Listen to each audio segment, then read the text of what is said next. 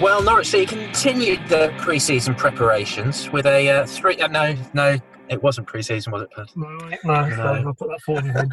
no, uh, it felt like pre-season, but no, it wasn't. Norwich City season actually started this weekend, and it was a, a three-one defeat at Luton, and it was a pretty strange situation overall. But we are on our way back from Kenilworth Road from that 3 1 defeat in the first round of the League Cup. Uh, Dave Freezer here alongside Paddy Davitt. We're linking up with Connor Southwell via Zoom. You can also hear us on Future Radio 107.8 FM. As you probably know by now, we're on the, the show gets played out on Wednesday nights on Future. But for now, Connor, um, let's kick off with you. How, how did it uh, appear from watching it on telly at home? I mean, uh, was it as bad as some people are making out? Because some people are, are sort of going off the deep end over a game where Norwich had 17 players unavailable. Yeah, I, I mean, in, in terms of like the actual, do you mean in terms of the service or in terms of my view on the game itself?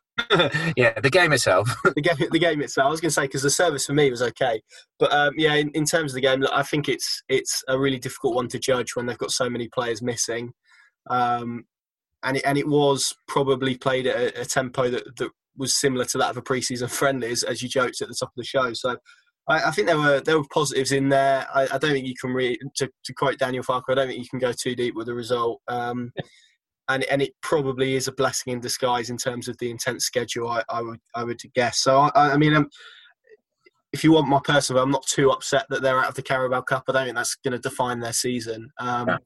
I, I think probably more disappointing for me is that they those given opportunities probably didn't take them in the in the way that they perhaps should have. Um, some some did. I thought Bali Mumba was was very good, uh, for example, but um, it, it, did feel as though they had a few more gears to go through, which again is is a positive. It didn't quite feel like that last season, but equally it was quite disappointing that they didn't sort of get to the levels that maybe you'd expect. Um, although it is, a, it, we'll see a completely different side at Huddersfield next week, so um, you have to take it a bit with a, a pinch of salt because of the mitigating circumstances and and whatnot. But I think in terms of sort of PR and in terms of supporters view, it's, it's never helpful to to lose the first game of the season, regardless of if that's a cup or a league game, particularly when you're when you're already in a bad run and, and the break between seasons is so short and, and that those scars have sort of been uh, reopened to an extent. So um, it, it, does put a little bit of pressure on them for next week. But in terms of the actual game itself, some pleasing stuff, some not so pleasing stuff. But I, I wouldn't go too deeply with, with the result. We never go too deep with it. We know that it's um, well set in the Farke era. Um, yeah, but let's let's keep that bit of salt with it then, Pad. Um, if you actually look at the score, you know it was one-one in the 81st minute. So all right, they've lost three-one, but they had more possession. They had more shots at goal. They it wasn't like a, a total disaster, was it? Um, not as as Connor says, it almost feels like it's that PR element, doesn't it? It's it's not a good way to start what's supposed to be a sort of new adventure and there's supposed to be a load, load of excitement about it and things like that. But I mean, technically, there is no way of, of avoiding it, even though one of these is, is a little bit harsh. But they have lost 12 games in succession now. That is comfortably a club record. They, they surpassed that a long time ago. That is including an extra time defeat to Manchester United in what was it, the 118th minute or something in the, in the FA Cup finals. But it, it, it's yeah, it's not helpful, is it? No, but yeah, and ultimately, you know, you can you can, as Daniel was quite keen to stress, both before and after the game, talk about the unavailabilities. But for me, it isn't so much about the personnel; it is, is as a, as a group, which is a radically different group now to the to the Premier League squad with, with the ten, sorry, eleven new signings coming in with Ben Gibson's arrival Friday night. They need to almost culturally change the mindset, change that mentality that you know, that's why I, I almost literally I, I, was about to tweet when Dowell equalised that that was a good sign because it not too often did it. I mean, what was that stat in the Premier League? that They never yeah. gathered a losing po- a point from a, a losing position. Uh, the only team in I think the five recognised top leagues in Europe last season. Um, so, and I know points weren't at stake, but in terms of responding to adversity like they did, I thought, well, that's a positive sign. And then, of course, you know, they did what they did in terms of the last two goals that they leaked. Um, so for me, it's it's less about the result today. It's more about the context and the bigger picture. And they need to change that losing culture. And today doesn't help with that because okay, they've had a very good pre-season in terms of results, but pre-season is is irrelevant in terms of the results. It's fitness. It's getting to know the new players, the new players getting to know the old players.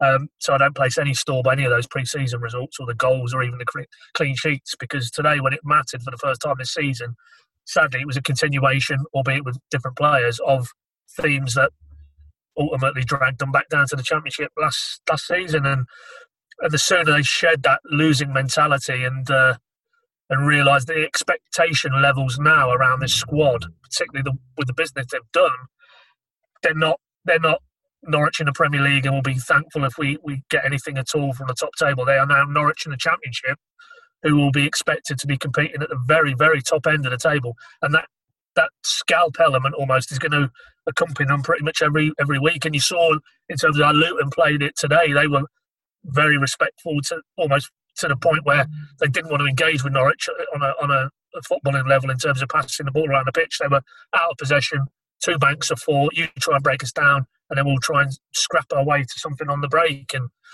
as it turns out, they didn't really have to work for any of their three goals. And I think in terms of drilling down into the elements that we saw today, we saw them too often last season. Norwich were too easy to, to penetrate. They were still very suspect of defending set pieces, which was a, a common theme last season. Um, and they, they are the sort of negative, regressive trends that they need to eradicate. And, and I don't think, me personally, it's enough to say well, that's okay because next week you'll have Tim Krul back, you'll have Max Aarons, you'll have potentially Jamal Lewis, if not Jamal Lewis, probably Quintilla, and and you would expect now you'll probably have Gibson alongside Zimmermann or Godfrey. I don't think it's really enough to say the personnel will be different, therefore automatically it follows. I think I think there's more work to be done to knit together a squad of players who actually go out onto the pitch believing we're better than you in this level and we're going to prove it and we're going to we'll do it any which way you want. If you want to take us on an attacking game or a passing game, we'll be better than you at that. But for me, the acid test maybe of what how this season pans out is can Norwich show a bit more defensive resolve? Because ultimately, when they won the title in 2018 19, that was almost we'll score one more than you every week. Um, it wasn't forged on a defensive resolve and a solidity. I think we need to start seeing that this season because I'm not sure they'll have it quite all their own way going into an attacking third of the pitch in the championship like they did in 18 19. Who knows if Teemu Pukki can score in the quantities he did that season. So I think they really need to be better without the ball, and, and today was not a good sign. But, you know, as I say, let's let's just hold judgment ultimately until we get into the meat of the the, Premier, uh, the championship season and we see how the likes of Gibson beds in with Zimmermann, for example, and Krul and Aarons and, and so on. But ultimately, that wasn't that wasn't the positive step we're all hoping for today, ultimately, and that's probably the most disappointing aspect. Albeit, as you said, Dave, at the outset, ten minutes from the end, it looked like penalties. So, you know, it's probably better to not get too carried away. But by the same token, you can't ignore that we saw traits that we saw too often last season, and they need to stop. Yeah, I mean, during the title winning season, they didn't win any of the first five games, did they? So, you know, a slow start is perfectly possible. It's, it is a marathon, not a sprint, but um, we're not quite in that sort of territory just yet, are we? But before we just get into the chronology, chronology of the day, really, and, and go through all the key points, as you've already mentioned in Jamal Lewis, let's just have a quick chat about that. And um, I'll just come to you first, Pat, and then come to you, Connor. But um, we're recording Saturday night as things uh, we're on our way back from Luton. So whether things move on on Sunday or or not, uh, we don't know. Um, we don't. I don't think we need to talk about Ben Gibson too much on the pod because I think I feel like we've been talking about him for a few weeks already, haven't we? And we've we've said quite a lot. I think we've all pretty much said we think it's definitely got the potential to be a, a really good signing. But Jamal Lewis to Newcastle. It's looking like a real possibility, isn't it? Yeah, yeah. There's definitely definitely dialogue between the clubs. Um, as you say, we're sat here outside a well-known fast food emporium just outside Luton on a Saturday evening as the clock ticks over to eight o'clock. So we're living the dream. it's called Salad Express. Is that what it's called? Yeah, yeah. That's where I always frequent. Okay, fair enough. Yeah, yeah. Use your chopsticks, but uh, and as we sit here, then there hasn't been an official bid lodged from Newcastle to Norwich. Stuart Webber, as I was told, it was in pretty detailed dialogue on Friday with people at Newcastle. Um, so the groundwork is, is, is being laid. Um, I think there's a, a, common acceptance maybe from all three parties in this because obviously Jamal and his representatives are, are, a key part of the jigsaw that they, they probably can reach an agreement, um, but that isn't at that stage yet. Contrary to you know a lot of media reports that surfaced sort of first thing Saturday saying that Norwich had accepted a bid, and I've seen figures sort of 13 and a half, 14 million plus series of add-ons. Um, that, that's the sort of ballpark I think Norwich are looking to do business. Um, more more nearer the 15 million mark is, is what I was sort of told with add-ons and and if Newcastle come forward with a with a formal bid along those terms, I'm pretty sure Norwich would accept it. So we might reach a position and it might accelerate quite quickly from now because you know if, if they're in pretty much agreement, broad agreement, the two clubs, then then this this thing can happen quite quickly. I'm sure the personal terms element wouldn't be an issue for Jamal and his representatives um, if he feels his future now lies firmly in the Premier League. So this could accelerate quite quickly now over the rest of the weekend. But as we sit here at the minute, yes, they, he is a player they have identified. He is a player they've formally approached Norwich about. Um, but still, there's a little bit of water to flow under that bridge. And obviously, from Norwich's point of view, I think the feeling is that probably represents good business for, for a player who, who they've, they've, developed uh, and who, in, you know, let's be honest, last season he wasn't because Sam Byram for a, a, period of time had taken his spot at left back. So, you, you know, I don't think we, we, we need to frame how this could play out in terms of uh, if it was a Max Aarons to lead, for example, on the other flank. Um, and also, of course, they brought in Javi Quintilla, you know, very astute how they've gone about their business and, and where, where they feel that possibly they might be losing players, they've tried to already bring the players in. So um, you put all, all those elements together. I think if Norwich receive an offer in the region of 15 million plus add ons, I think Jamal Lewis will be heading northeast. Okay. Connor, we're going to temporarily appoint you our northeast correspondent here because um, this it, kind of kicked off a bit while we were driving down to Luton and um, catches up on on what's been going on amongst the Newcastle support. Yeah, so so again, it's it's been um, well, well. Paddy's got a lot of pelters, so it's worth to say it's probably uh, worth keeping your face out of the northeast for a little while. Paddy's uh, pelters. what for? I'm merely, I'm merely, speaking the truth. If, if, you don't like the truth, then it's it's the new feature. Yeah, yeah, it is. Yeah, so uh, there's there's been that side to it, but I, I think there's um, probably acceptance on both sides actually that it's if it, if, if it is a deal that gets tied up and done, that, that is a fairly good one and represents a good deal for all parties. I think. Um, if you to look at it from a, a, Norwich perspective, I think if I if I was being brutally honest, I think he's he's probably the one as good a player as he is and as good a, a ball carrier as he is. I think he's he's probably the one out of the so-called five, if you want to categorise him like that, that you'd probably be le- least disappointed to see leave at this moment in time um, because of Quintilla, which is obviously a factor. Um, but equally because, as, as Pat alluded to, the Max Aarons element to it, the Emi Buendia how good that, those two players were specifically in the Premier League last season. Todd Cantwell as well. Um, I, I, think you'd probably be a bit more disappointed to see one of the the creators go, particularly after today's performance, where Norwich did feel a little bit one dimensional and probably struggled to break Luton down, and they're, they're going to need those creators probably a bit more this season. So.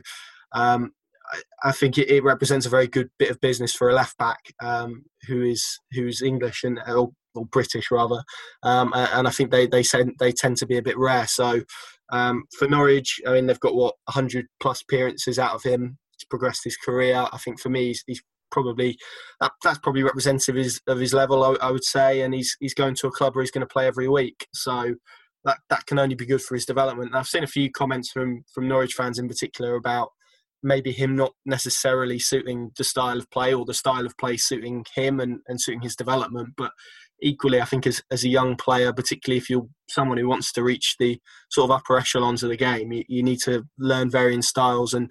And I think there'll be elements of Steve Bruce's coaching that, that does improve. I think defensively, look, you can you can go and look at Steve Bruce's record as a defender with with Norwich, Manchester United, etc. That that guy knows how how to defend, and he knows a defender when he sees one.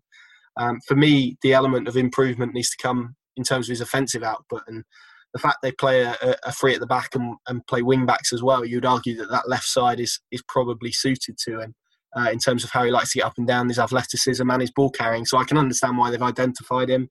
Um, I think they're they're very excited in, in the northeast because obviously there, there's talk of Callum Wilson and, and, Ryan Fraser as well. So three players potentially coming in at St James's Park and um, three players you just got relegated. Yeah, exactly, exactly. Which which is which is the the flip side of it. But um, I don't I, I don't know. I, I, guess it's it's kind of representative where they are at the moment. Um, but they're spending money, and and and, and so that's that's going to go down up there. But I, I, I think it's it's a, a, fairly good move for all parties, as, as Paddy said, if it if it does get done, because um, I, I, think obviously Norwich have, have probably got good connections with Newcastle, given given they, they dealt with Jacob Murphy and, and that sort of deal. So they're they're a club who knows how Stuart Webber and how Norwich City operate in terms of negotiations. So um, it, it, makes a lot of sense, and um, I, I, think most Norwich City fans will, will, wish Jamal Lewis well and and watch his progression with interest. They will, but um, the one thing that we and Norwich fans probably need to be a bit careful of is we still don't know how good Quintilla is, do we? We don't know whether he will be as good as Jamal Lewis was in eighteen nineteen. You know, he was the best left back in the championship that year. He won the award. He was in the championship team of the season. Um, let's segue into the game then and start going through the players and, and start at left back. You know, Sam McCallum, um, he got the start today because Quintilla just has a little uh, little bit of a niggle, doesn't he? And um, you know, there's five debutants um, in that Norwich team, uh, or starting 11 today. Uh, Daniel Barden in goal, Bali Mumba at right back, Sam McCallum at left back, Kieran Dowell and Jordan Hugill. And we did see Melbourne City off the off the bench as well. So you got six debutants in the end. Uh, so it was that kind of a day, wasn't it? It was a, it was a busy old day. Um, let's let's start with McCallum. Though I, you know, I, know this is going to be hard for you, Pat, given he's a Cove boy, but um, he, uh, I, I felt like he, he was fine, but I didn't feel like he was particularly on the same wavelength as his new teammates. And I think that's probably a theme of a lot of what we're going to go through now, isn't it? Yeah, I mean, basically, he, he to me is is the name I put to the comments from Farke post match when he basically more or less inferred that there was lads who didn't take their opportunity today and to show that they could be front line options for him moving into the championship season. Um, and he he was one of those really. I, I think he's he's a player who's basically never played at this level before. You know, he, he's basically was plucked out of non-league, then he's League Two, I think, with Cov, League One, proved himself at those levels. But this is another step again, and and he, he's a player who seems to be just sort of maybe trying to find his feet, playing within himself as well. I didn't think we saw too much of him. Connor's probably better position than, than I mean you, Dave, because he went and watched him for Cov last season. Um, and, and and saw that he is a very good attacking option as well. And I, albeit I think Connor correct me. I think he was playing wing back that day. Yeah. Mark Robins, yeah, play him in a wing back position. So, which is pertinent as we've just discussed. Jamal maybe going into that role in Newcastle, but I didn't think we saw uh, really the attacking elements to his game, which he does possess uh, today. Um, but I mean, he stuck to his task. But I mean, I'll have to watch it back again, but I'm pretty sure the second goal came from a ball that side of the pitch. Um, and I'm assuming it, as it was his side that maybe he should have been able to do a bit better on that um, without having seen it again, other than the first live take. Um, so, so yeah, I think uh, good that he got his outing today, and he'll feel a little bit more confident in himself. I'm sure for that. But um, in terms of uh, take, if we're taking Jamal out of the equation, in terms of a, de- a debate for Huddersfield, if Quintilla's fit and Quintilla plays, I don't think McCallum has really pushed his claims right here, right now for the start of the championship season. Whereas, just to go back to Jamal again, you think about his debut for Norwich. I know, he, well, he played back end of the game against Brentford, didn't he? But then that first game at Birmingham, yeah. Boxing Day, 2 0 win, and yeah. he was excellent, wasn't he? He was like, that kid's good. There was no no doubt about it. Whereas McCallum, he hasn't won us over today, has he? With that big pinch of salt that you were talking about at the top of the show, Connor, because we're we're not making final judgments on anyone. But I'm sure if Sam was sat here right now in an interview, he wouldn't be saying, "Oh, well, it was brilliant today." You can't say that, can you? And none of the Norwich players can. But let's move to the other side of the pitch then, and Bali Mumba, who I think is probably uh, well, I I gave him my man of match in my video verdict, but um, I mean, I there's not loads to choose from today, but I thought there was quite a bit of positives there, wasn't there, Connor?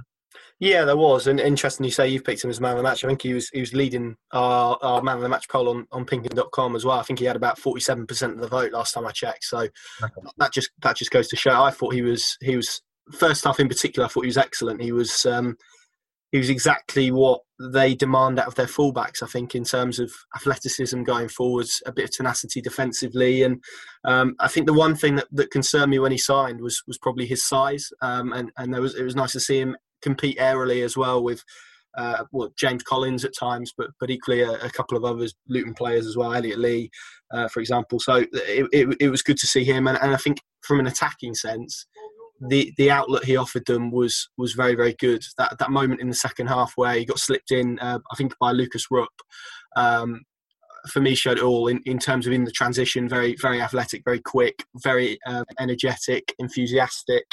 Um, and really didn't look like a, an 18 year old who'd been playing in the Northern Premier League for South Shields last season. So that's that's a testament to him, really. Of course, now it's about consistency and continuing his, his development. He hasn't played much as a right back in his in his senior career. Certainly, um, I think he has a few times for Sunderland under 23s. Um, so it's interesting. Not Norwich have earmarked him in, in that position. I think on on the basis of today, you, you could see why. Um, there was there was a lot of similarities to, to Max Aarons, I would say. But of course, it's it's early days, and um, for him, it's it's going to be an interesting season because where where does he lie when when Sam Byram returns, and particularly if, if Max Aaron stays around, then that's going to be three right backs and, and certainly two two others for him to sort of dislodge dislodge in the pecking order. But performances like that today certainly won't won't do him any harm. I don't think. I think he.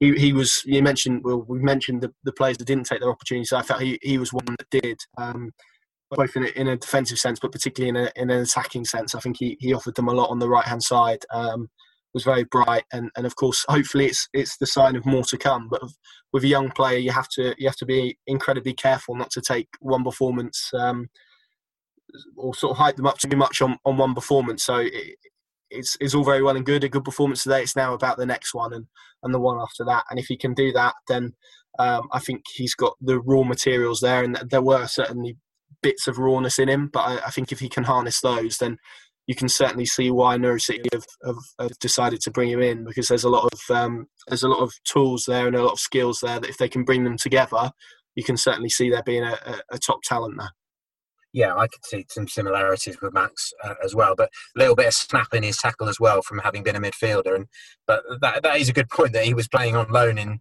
in the Northern League, and then he has looked like he's a potential Championship performer quite quickly. So um, he's one of the people who, who did advance their cause. Um, let's talk Jordan Hugill. He's the one who um, most fans will have been excited to see, I think, today. But um, he, I, would imagine he's travelled home very, very frustrated today, hasn't he? Because they did not set up in a way to use his uh, attributes at all, really, did they? In reality, is well, we talked, we touched on it. You need it, you need it, and to be fair, Dowell has that ability. I thought Josh Martin, but it was only in glimpses. Norwich never really advanced to the final third, certainly with any conviction, and because Luton were able to sort of funnel back and get some big boys around him. He, you know, he was always very closely patrolled, and the service into him was well, was pretty non-existent really. I think he fashioned a couple of second half chances, but it was almost his own work. And and he, from what I've seen to this point, he's not a Teemu Pukki who will take you into channels and and almost um, you know create stuff himself. I think he very much is a, a wit for the penalty box type operator and balls need to be flowing into the box and good quality crosses as well. And then you will see the physical attributes he's got and how good he is aerially uh, come to the fore. But you know, back to goal, um, little touches in and around his feet, and then hoping he was going to lay it off. Uh, that's not really his game today. So yeah, he will be frustrated because I'm sure he'd like to put a marker down, but uh, I wouldn't necessarily put the put the, put the emphasis on what he didn't do. I think he wasn't helped in terms. I mean, Marco Stiepermann offered nothing for me today. Um, in and around him, they didn't. We're talking about Mumba, and yes, he, he, did get forward a little bit, but there wasn't any great width. Even when Hernandez came on, it was all still very much central, um, and that's something that Farke needs to sort of over the period now as we get into the season and the games come thick and fast. He needs to evolve that a little bit because to get the best out of Jordan Hugill, it's pretty evident that you know it needs to be about him in the box and balls regularly getting put in there of a decent quality. And then I think you will see in a mould of maybe a Grant Holt, who he's been likened to, and you can quite easily see the why, the similarities. Then I think he would get his fair share of goals. But uh, I think it's asking too much for him to play with his back to goal outside the box. That's not really what his strength is, and that's not really why he got his move in the first place from Preston to West Ham for a lot of money. So, yeah, I think we can give him a, a little bit of leeway on today's performance. Yeah, when O'Neill came on, that was 72nd minute, came on for Josh Martin, and I was thinking, right, here we go, let's get some balls in the box. But it, it, almost feels like Norwich have forgotten how to play with proper width like that, whipping balls into the box for a striker to, to try and get his head on because that is just not how they play, is it? You know, again today you've got Martin, Dowell, and Stiepermann. That's three number tens, really, isn't it? Three attacking midfielders. They're not out and out wingers, but O'Neill didn't really hit it. So, you know, maybe once Boeta's involved, that might suit him a little bit more. But I mean, again, you don't want to make um, full season judgments on what happened today, but uh, Hugill's almost looking a bit more Jordan Rhodes esque at the end of today, isn't he? In terms of someone who's going to get his chances off the bench, he's going to make that impact. Somebody who's going to allow them to chuck balls forward, but maybe is not the plan A under Farke, is he? As we sit here today, seems much more likely that Pukki's going to be starting against Huddersfield. Um, let's talk about the goal scorer to be fair then. Uh, Kieran Dowell, uh, debut goal for him, nice finish. Um, other than the goal, Connor, did you uh, did he catch your eye too much? There was some there were some nice moments. Um, I, I think when when he's in possession, he, he almost glides through things. It's he, he's re, he's a really nice footballer to watch. He's a very aesthetically pleasing footballer. There was a nice run in the first half where he, he almost took it upon himself to drive Norwich forward, which was um, a little bit of something we, we haven't necessarily seen in a while, um, which, which, was nice. But equally, there, there was certainly times in the game where probably similarly to a lot of Norwich players, certainly the Norwich is attacking free, where he just sort of went missing for a period, and, and that that was a, a little bit of an issue. But he certainly looks like someone who has the quality to, in decisive moments, come up with a little bit of, of, of quality that can influence or impact games. Um, I think we, we certainly saw that with, with his goal, which was a very instinctive finish, and we can probably argue about the goalkeeper's positioning, but um, he, he he hit a shot with with tremendous accuracy considering how it fell to him essentially in his body shape and was leaning back slightly so it was very controlled. So that that, that for me showed his, his technical promise. Um, I, I, don't think he's necessarily suited to, to playing off, off one of the sides I'll be honest. I think his his instinct and we saw it a, a bit in the game was was to drop a little bit deeper in, in central areas and perhaps occupy that that number 10 position as opposed to sort of the the inverted wingers that, that, that, we've seen under Daniel Farke. I think they're probably better suited to someone like Josh Martin or Emi Buendia, who perhaps looks for space rather than, than looks for the ball. I think Dowell is, is someone who, who wants to be on the ball as opposed to someone who who wants to make things happen in space. So it wasn't. It, it was. It was probably I'd, I'd in a similar category to Sam McCallum. Really, it was, it was okay. There were some nice moments. There were some some probably, um, as I said, moments where he went missing as well. Um, but I, I, think if they can get a tune out of him in, in the number ten position consistently this season, then they'll have a player who can who can produce um, who can produce moments of real quality in terms of goals and, and assists as well. To be fair, so it's it's all about that sort of gelling element and and and getting him in into into full form as well um, because he's he's a player that knows the championship. So we, are probably not having the, the, same sort of discussion as as Quintilla, for example, and and Sorensen and Sinani, etc. He he is someone that they do expect to hit the ground running, and they've they've got to help him out a little bit, I think, in terms of his position, um, because I don't, I don't think he's suited to, to that position off the right, and I think in, in pre-season he's been one of the players who's who's pressed really really well, and it was interesting to see him perhaps not do that to the same extent against probably better opposition. So um, again, ele- elements for him to improve on, but there were some really nice touches, and, and he's a really nice footballer to watch. So I think there's there's more to come from him. And in terms of, as I said at the top, in terms of the gears to go through, you'd like to think that, that he's got a few more to go through between uh, between now and, and, and when we really get into the, the sort of flow of the of the season. Yeah, as we sit here today, I'd rather Dowell starts in the central role ahead of Stiepermann at Huddersfield, and then one of Boeta or Hernandez on the left, and probably be Cantwell on the right with Buendia out suspended. But um, we shall see.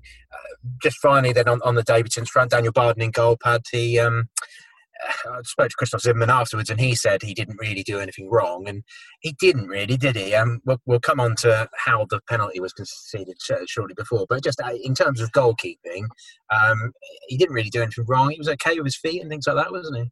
Yeah, I thought he, I thought he looked confident. I mean, there was a couple of early catches he had to come and claim, and uh, he did that no problem. I thought Luton missed the trick, but surely they would have done their research and known full well that it was essentially his first outing as a professional footballer, um, certainly at this level. Um, and they didn't really put too much pressure on him. You know, they didn't get play, players in and around him at set pieces. Um, Yeah, I was surprised by that. Yeah, you, you take pot shots, wouldn't you, from 25 yards? Yeah, I mean, certainly with the likes of Collins, I mean, ultimately Collins would say, well, I'm going home with a match ball, so what do I know? But uh, you would have thought in that first 15, 20 minutes, the first sort of corner that came in or whatever, there'd have been, you know, basically trying to rough him up a little bit and just unsettling him. But um, so as, as, as, a, as a result for me, he grew into the game. Um, he certainly physically has got the size. I think he's uh, got the temperament as well on what we've seen today, because that was that was quite a quite a task to throw him in at the deep end like that. And um, there's definitely material to work with, and you can see why Farke was quite taken with him, and, and albeit he didn't have too many other options. McCracken was on the bench today, I, I know, but uh, I think he was fa- he was fairly relaxed that he would he would get a decent level of performance. And Zimmermann's right. I mean, as we'll get into now, none of those three goals you can lay at the feet of that man's door. So um, I think he'll have, within the context of an overall disappointing result, I, I, think he won't have done himself any harm in,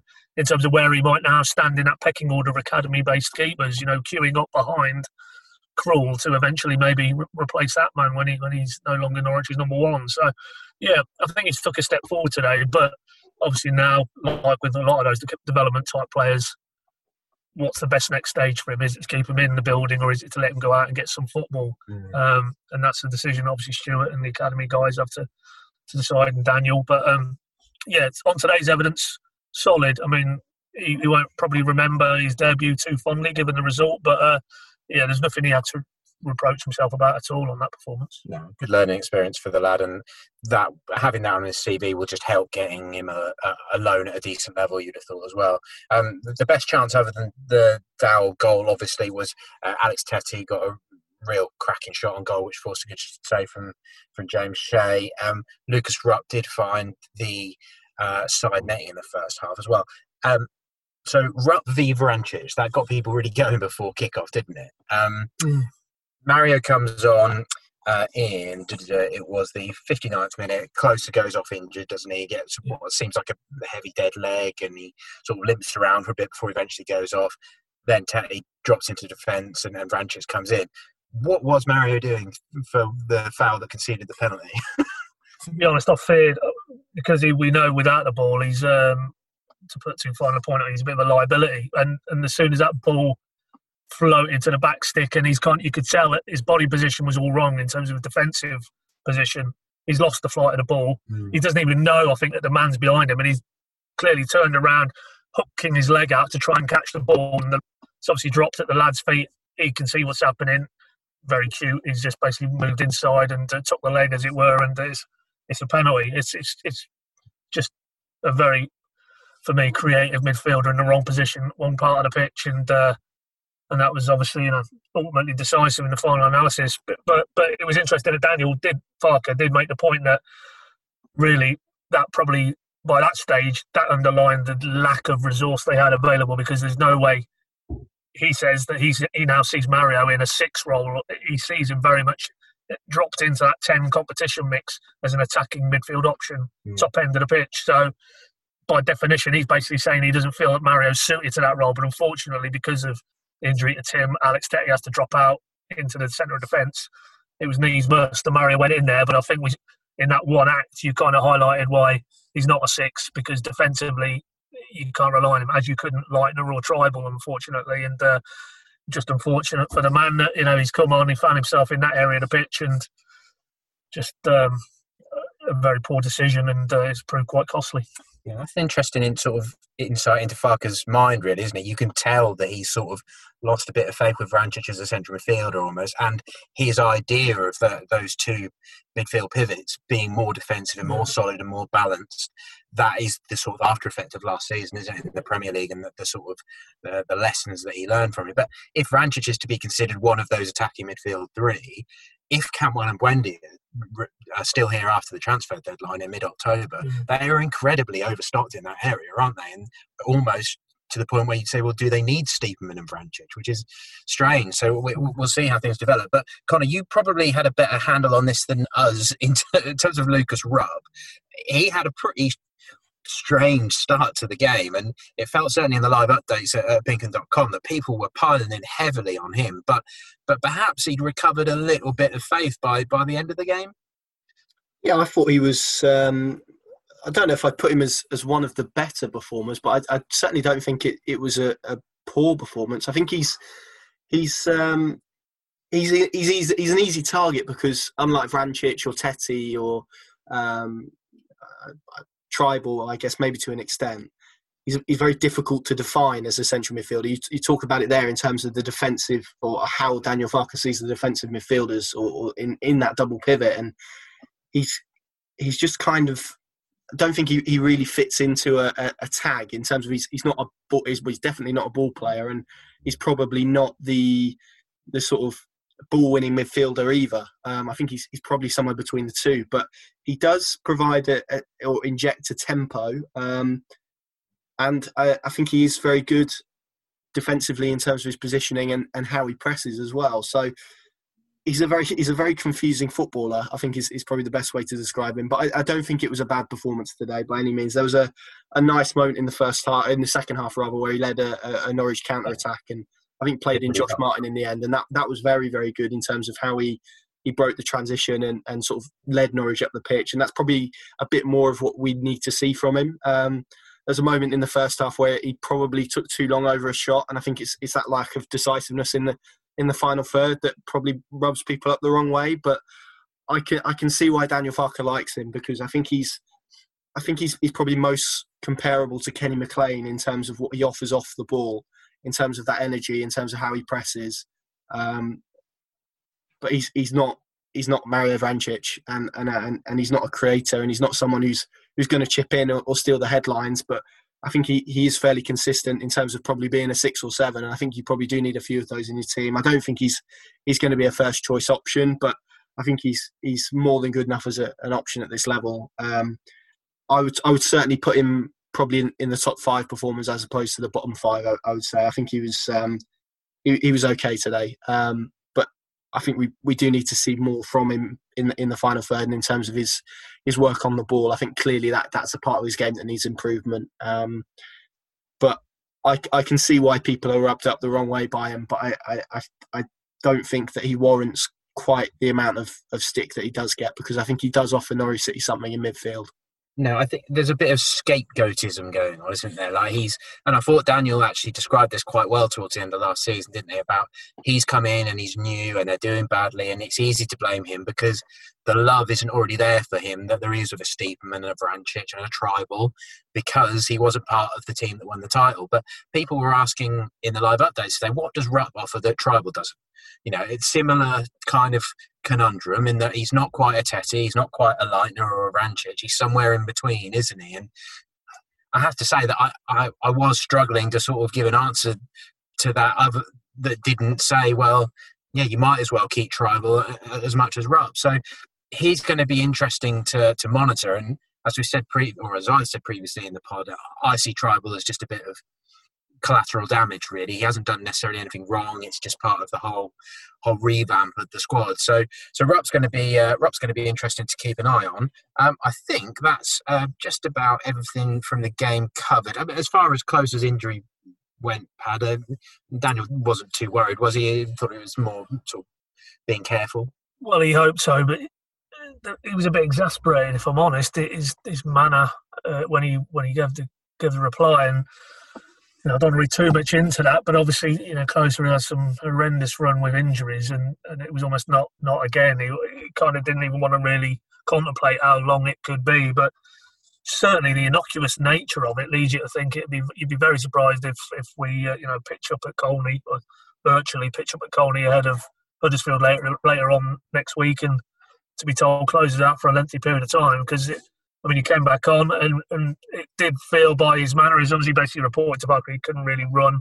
That maybe it was kind of a just a muscular bang, and it started to stiffen up, kind of thing, a la dead leg. But um, when he said it was the knee area, which does certainly send set an alarm bell running because that's where he had um, he's had a lot of problems with. I mean, his first injury when he arrived at Norwich was a knee.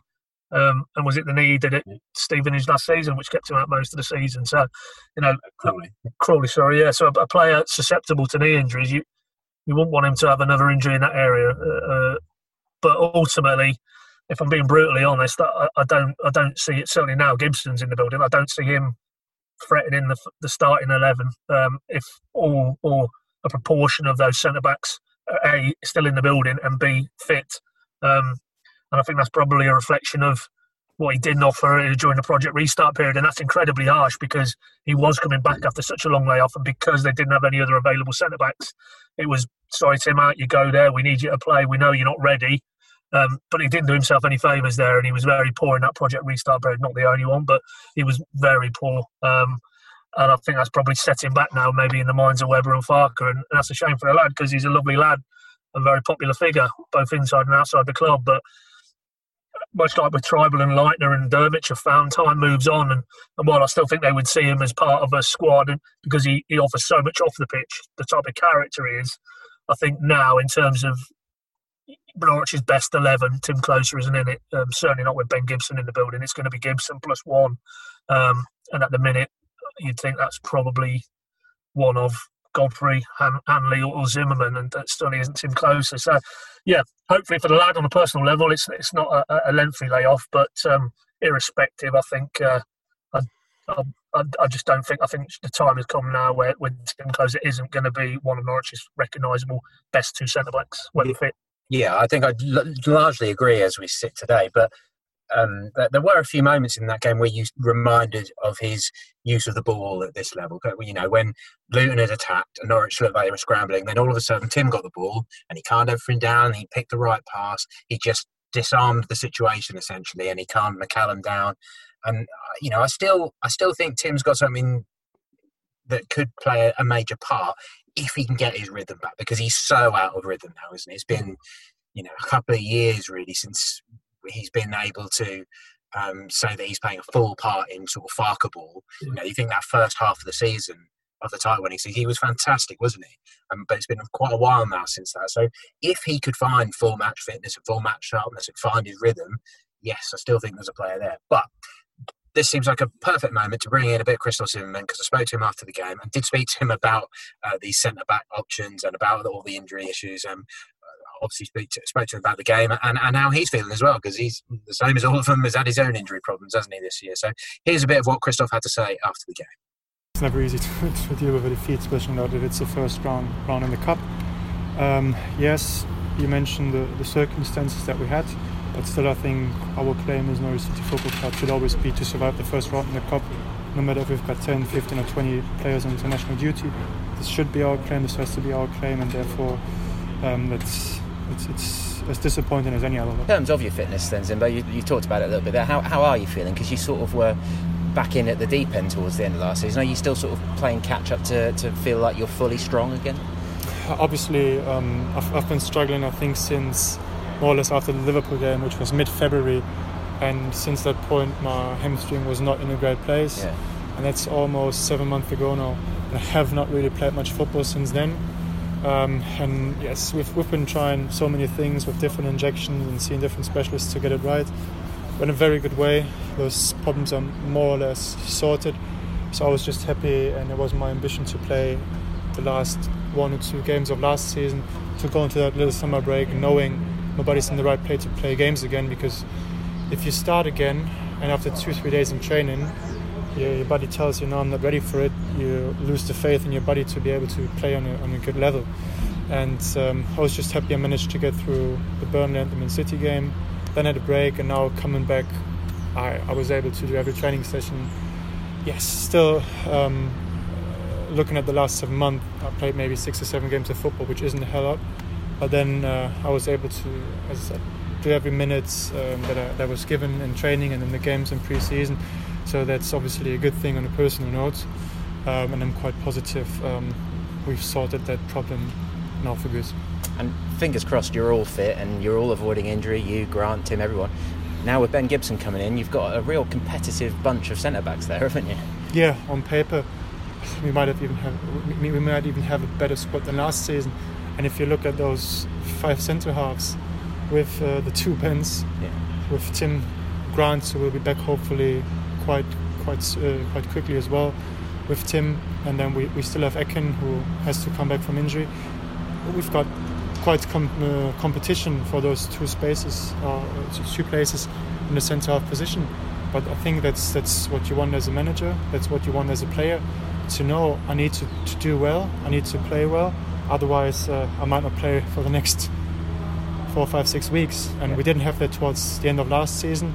And I think, um, given the injury history of our centre halves in the last season, uh, it's good we have uh, many options on that position because yeah, some games we ended up playing Alex Tettey and Ibrahim Amadou to hold the midfielders in that position. That shouldn't really happen going into this year. So I think it's smart that we strengthened um, this area on the pitch as well because we've got loads of options in the midfield, many options up front, and now many options in the centre of the defence as well.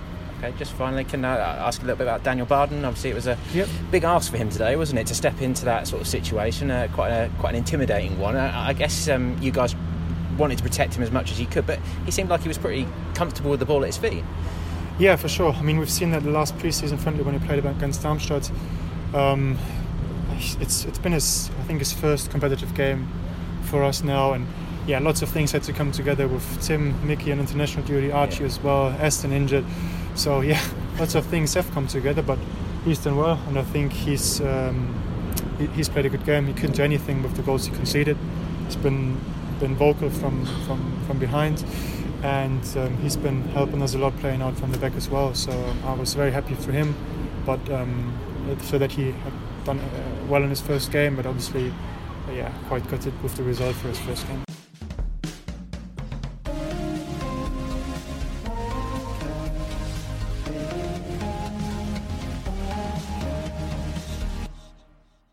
Uh, just finally, then, uh, before we kick off the final part of the show, uh, just want to remind you that Thursday night, a couple of days ahead of Huddersfield, it's our Pink Un Live event kicking off at half five. Zoom is the place to be, really. If you want to join in, if you want to be able to uh, put your digital hand up in the air as you as you can in uh, in Zoom and, and, ask a question, join in with with us guys, all, all, the guys involved on the Pink Un podcast, and our sort of friends of the show as well. There'll be loads of people involved. We'll get through as many questions as we can. We don't have a particular time limit on it. We'll just see how we go. But um, it's going to be a bit more informal. We're just going to have a bit of a laugh. By all means, uh, grab a beer and join us at half five on Thursday. We'll, we'll you know review this game a little bit, um, but we'll very much be looking forward to the start of the championship season against Huddersfield. Uh, we will stream it on the Pink Un Facebook page as well. But as I say, um, please do come and join us on Zoom if you um, are, are, free to. The details of how to do that are pinned at the top of our Twitter and Facebook pages. There is a story on pinkun.com explaining it all as well. But um, yeah, hopefully it'll be a, a, a, fun night. So do come and join us. Um, just finally, then, boys, let's let's start sort of turning attentions. Then, um, you know, we said right at the top of the show, really, didn't we, that uh, we know there's going to be a very different team um, based on what we've seen today. But even before today kicked off, we we knew that it's very likely there'd be a very different team. Um, Connor, def- defensively, if I if I come to you on the defence, who would you expect to be starting um, next Saturday? Well, it's, it's a really difficult one. I think I think we have to work under the assumption that, that Jamal Lewis probably won't be around. So so I think by that logic, you'd hope uh, Xavi Quintilla is is is fit enough to start. For me, the major question mark is is Ben Gibson because even though he's he's come in with all the fanfare, he, it's been a, a year pretty much to to well, a year and a month, 13 months since he last played his uh, a game of football, which was a, a, an EFL Cup defeat to, to Sunderland for Burnley. So it's really difficult to sort of gauge where he is in terms of fitness and, and match fitness, and whether it's it's a bit of a risk or, or, a bit too much to chuck him in straight from the off. I'm I'm not too sure. Um, it looks like Klose is injured. Hanley's obviously we're expecting him to be ruled out as well. So I I would probably say that leaves one of of of um, Godfrey and Zimmermann. If if Gibson doesn't play, it wouldn't surprise me if we did see a, a Godfrey and, and Zimmermann partnership, and then. Uh, hopefully Max Aarons at right back. I think I think that's probably the the four I'd be looking at. Um, although, do you, do you go with Bali Mumba um, because he, he, he did perform well today? Is it a bit too much for a risk? And we know Daniel Farke's not afraid to to, to put in young players. So I, I, think that for me is is is probably what I would go with. Um, again, it, for me, it all hinges on Gibson because if Gibson's fit and, and they judge him to be in a position where he can start the game, for me, that he, he's he's the one that you start with with probably Ben Godfrey. Um, uh, because I, I, don't think Christoph Zimmermann, particularly his hand in the second goal where, where he should have cleared it, I, I, certainly think he probably falls under the category of a player that didn't take his opportunity. Probably a bit gutting about Grant Hanley uh, as well. To be fair, I'd, I'd sort of apply some of the comments um, made about Tim Klose in, in his direction because I think when, when he's fit and available, um, certainly on the evidence of the last year or so, I think there's, there's probably a, a, case for him being Norwich's best centre back.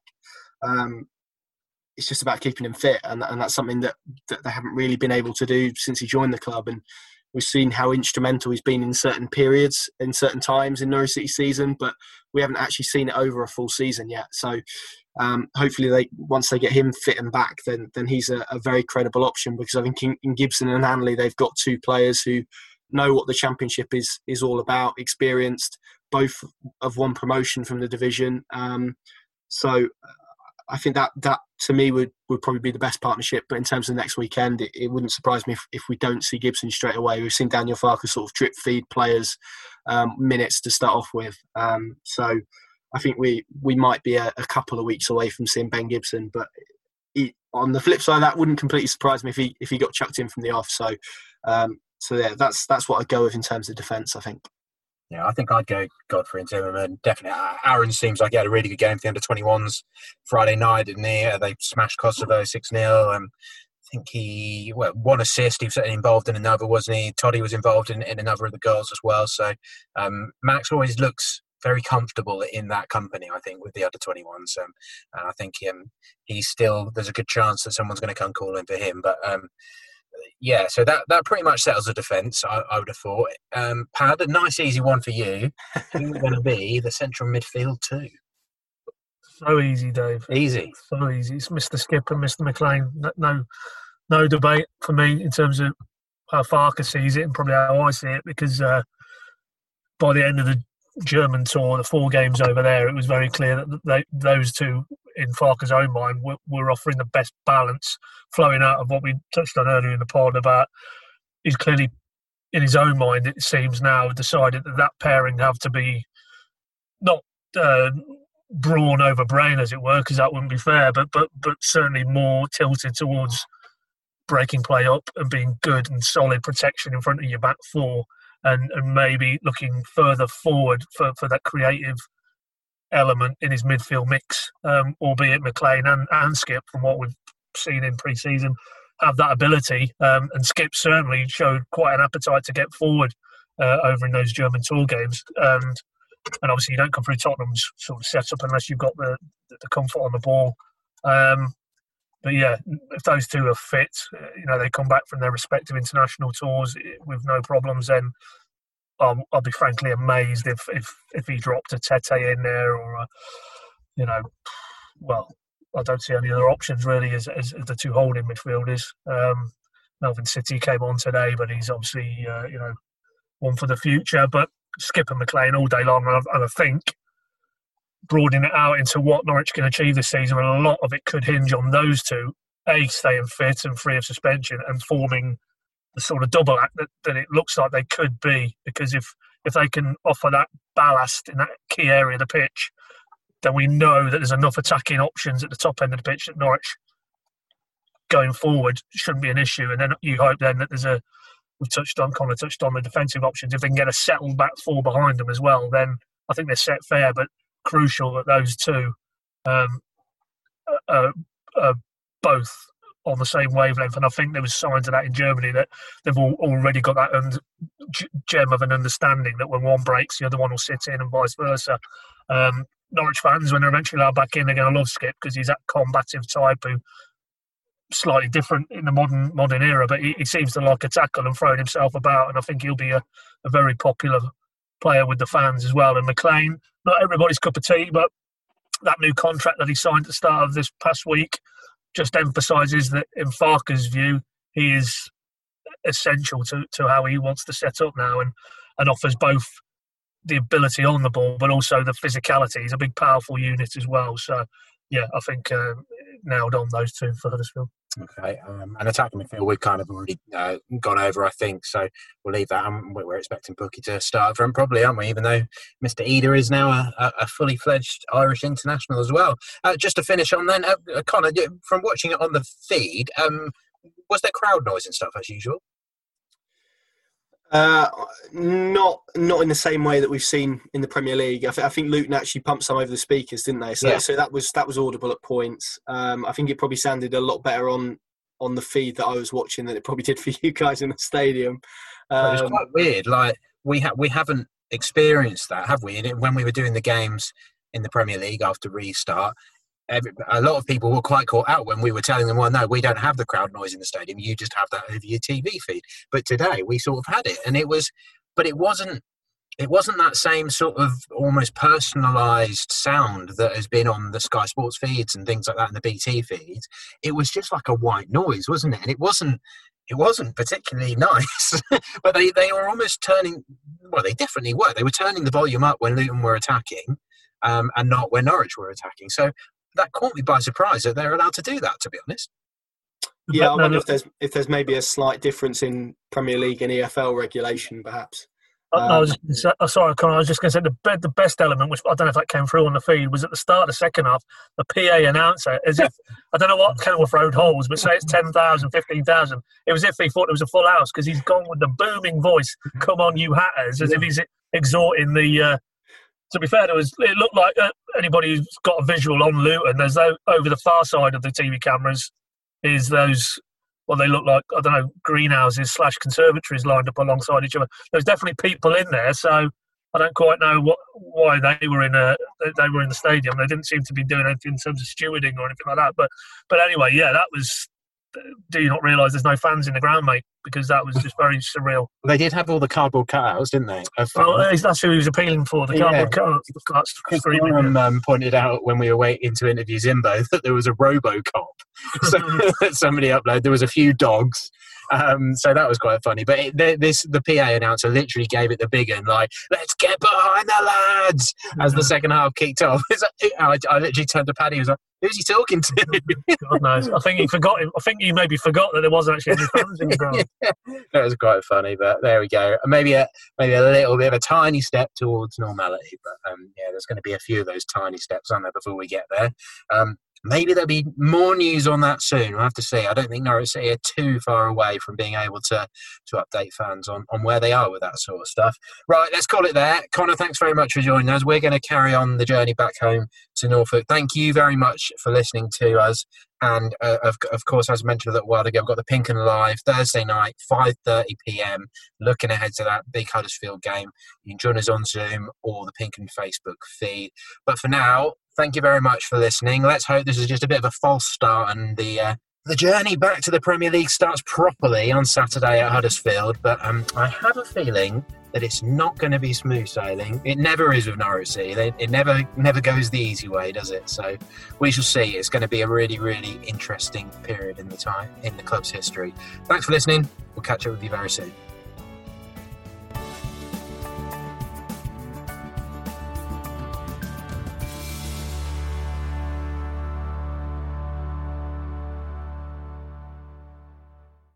From true crime to football, Brexit to folklore. For more great podcasts from Archant, head to audioboom.com slash channel slash Archant.